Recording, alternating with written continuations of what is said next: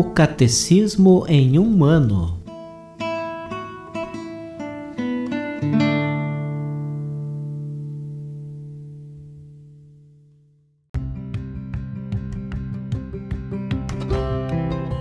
Olá, eu sou Antônio, seminarista da Diocese de Ponta Grossa, no Paraná. Você está ouvindo o podcast O Catecismo em um ano. Vamos ler todo o Catecismo da Igreja Católica ao longo de 365 episódios. Estamos utilizando a tradução em português apresentada pela CNBB em 2013, baseada na edição típica em latim. Baixe o plano de leitura por meio de um link que você encontra na página do Instagram, arroba o Catecismo em um ano, ou na descrição deste podcast.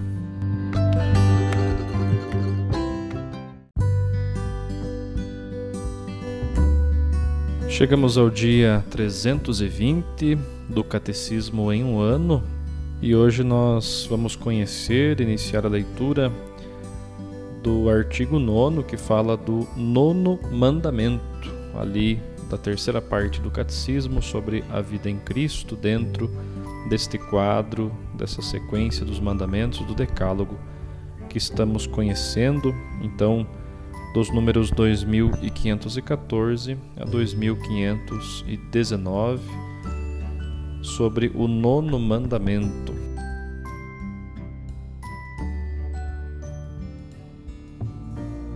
Não cobiçarás a casa do teu próximo, não cobiçarás a mulher do teu próximo, nem seu escravo, nem sua escrava, nem seu boi, nem seu jumento, nem coisa alguma do que lhe pertença. Isso está em Êxodo capítulo 20, versículo 17. Todo aquele que olhar para uma mulher com desejo de possuí-la já cometeu adultério com ela em seu coração. É o capítulo 5 de Mateus, versículo 28. São João distingue três espécies de cobiça ou concupiscência: a concupiscência da carne, a concupiscência dos olhos e a soberba da vida. Conforme a tradição catequética católica, o nono mandamento proíbe a concupiscência carnal.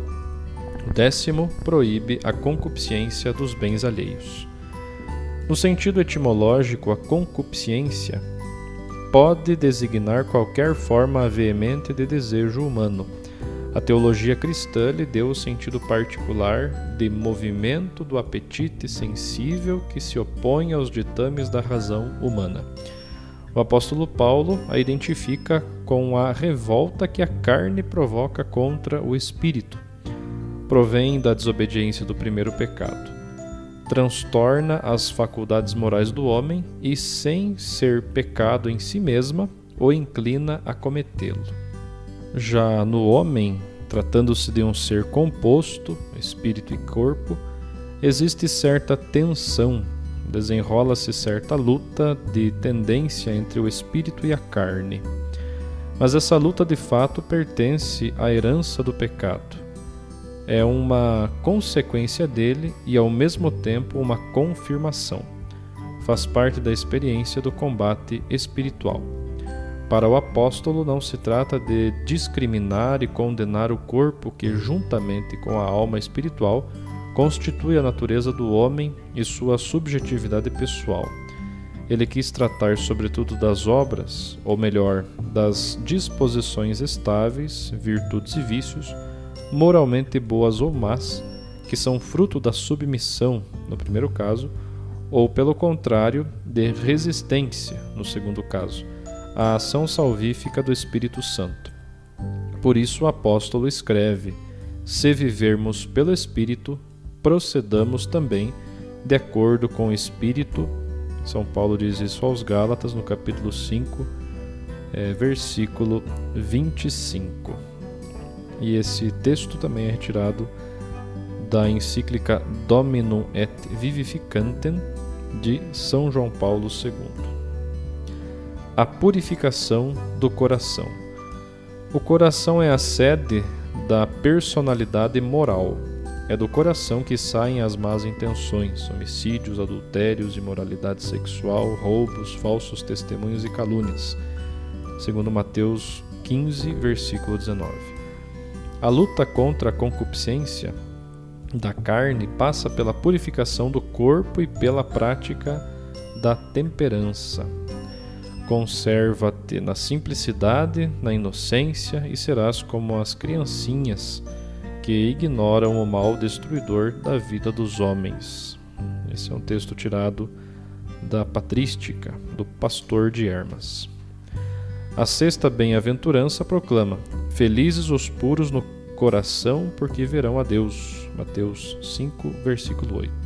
A expressão puros de coração designa aqueles que entregaram o coração e a inteligência às exigências da santidade de Deus, principalmente em três âmbitos: a caridade, a castidade ou retidão sexual, o amor à verdade e a ortodoxia da fé. Existe um laço entre a pureza do coração, do corpo e da fé.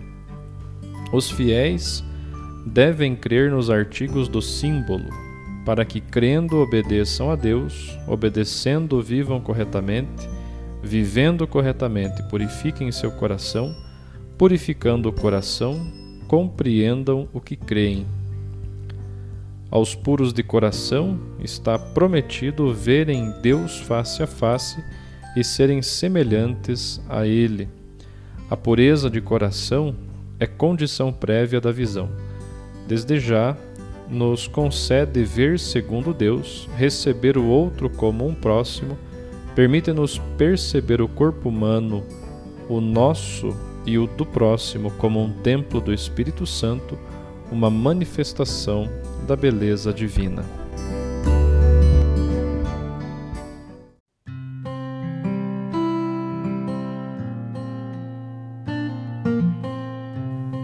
Vamos ouvir uma catequese do Papa Francisco proferida em 21 de novembro de 2018.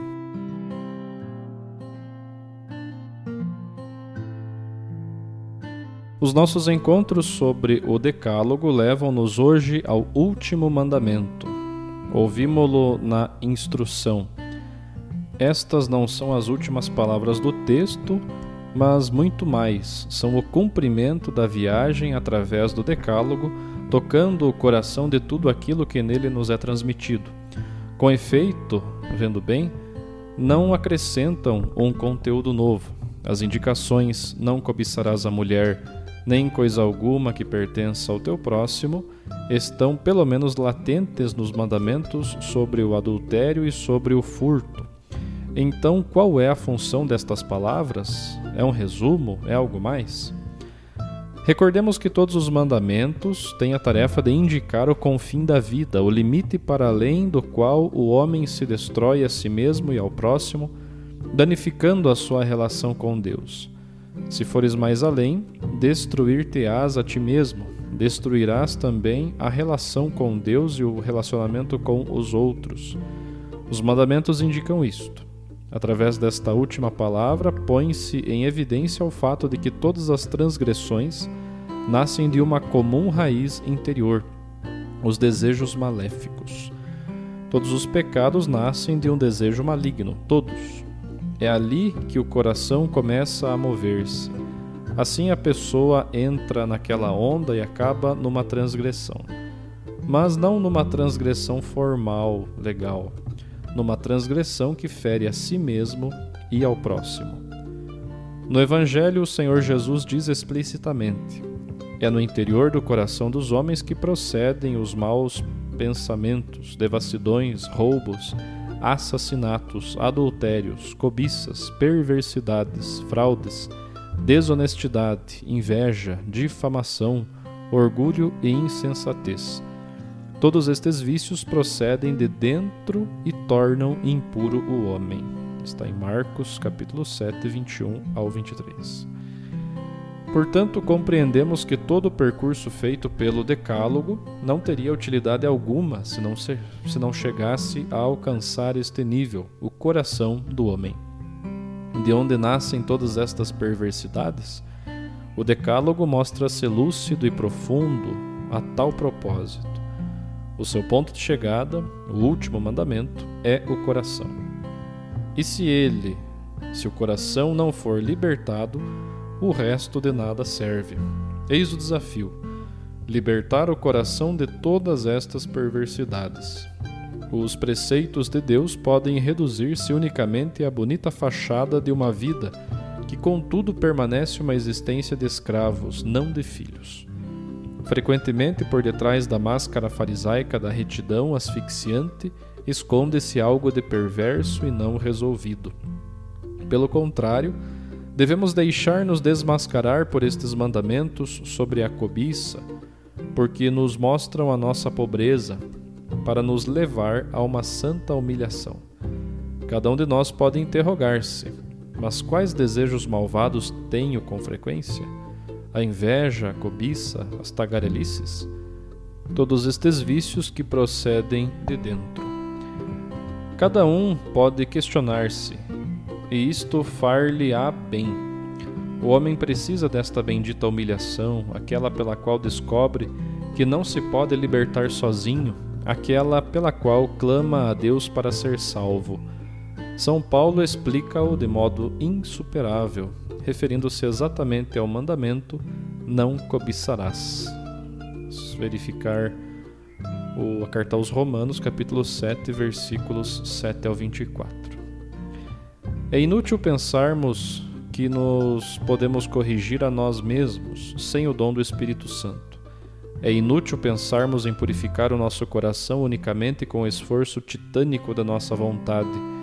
Isto não é possível. É necessário abrir-se à relação com Deus na verdade e na liberdade. Só assim as nossas fadigas podem dar fruto, porque é o Espírito Santo que nos leva em frente. A tarefa da lei bíblica não consiste em iludir o homem que uma obediência literal o leva a uma salvação artificial e de resto inatingível. A tarefa da lei consiste em conduzir o homem à sua verdade, ou seja, à sua pobreza, que se torna a abertura autêntica, abertura pessoal à misericórdia de Deus, que nos transforma e nos renova. Deus é o único capaz de renovar o nosso coração contanto que lhe abramos o coração. Eis a única condição. Ele faz tudo, mas devemos abrir-lhe o coração. As últimas palavras do Decálogo educam todos a reconhecer-se mendigos, ajudam a colocar-nos diante da desordem do nosso coração para deixarmos de viver de modo egoísta e para nos tornarmos pobres de espírito, autênticos na presença do Pai, deixando-nos redimir pelo Filho e instruir pelo Espírito Santo. O Espírito Santo é o Mestre que nos guia. Deixemo-nos ajudar. Sejamos mendigos, peçamos esta graça. Bem-aventurados os pobres de espírito, porque deles é o reino dos céus. Sim, felizes aqueles que deixam de se iludir, julgando que se podem salvar da própria debilidade sem a misericórdia de Deus, a única que pode curar. Somente a misericórdia de Deus cura o coração. Ditosos aqueles que reconhecem os seus desejos malvados e, com o coração arrependido e humilhado, não se apresentam a Deus e aos outros homens como pessoas justas, mas como pecadores. É bonito o que Pedro disse ao Senhor: Afasta-te de mim, Senhor, porque eu sou um pecador. Como é bonito este pedido: Afasta-te de mim, Senhor, porque sou um pecador. Estas pessoas sabem ter compaixão, misericórdia pelos outros, porque a experimentam em si mesmos.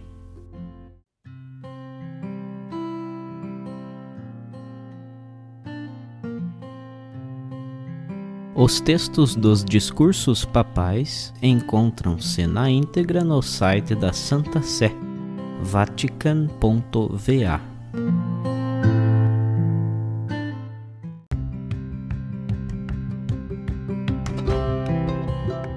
Você acaba de ouvir mais um episódio do podcast O Catecismo em um Ano.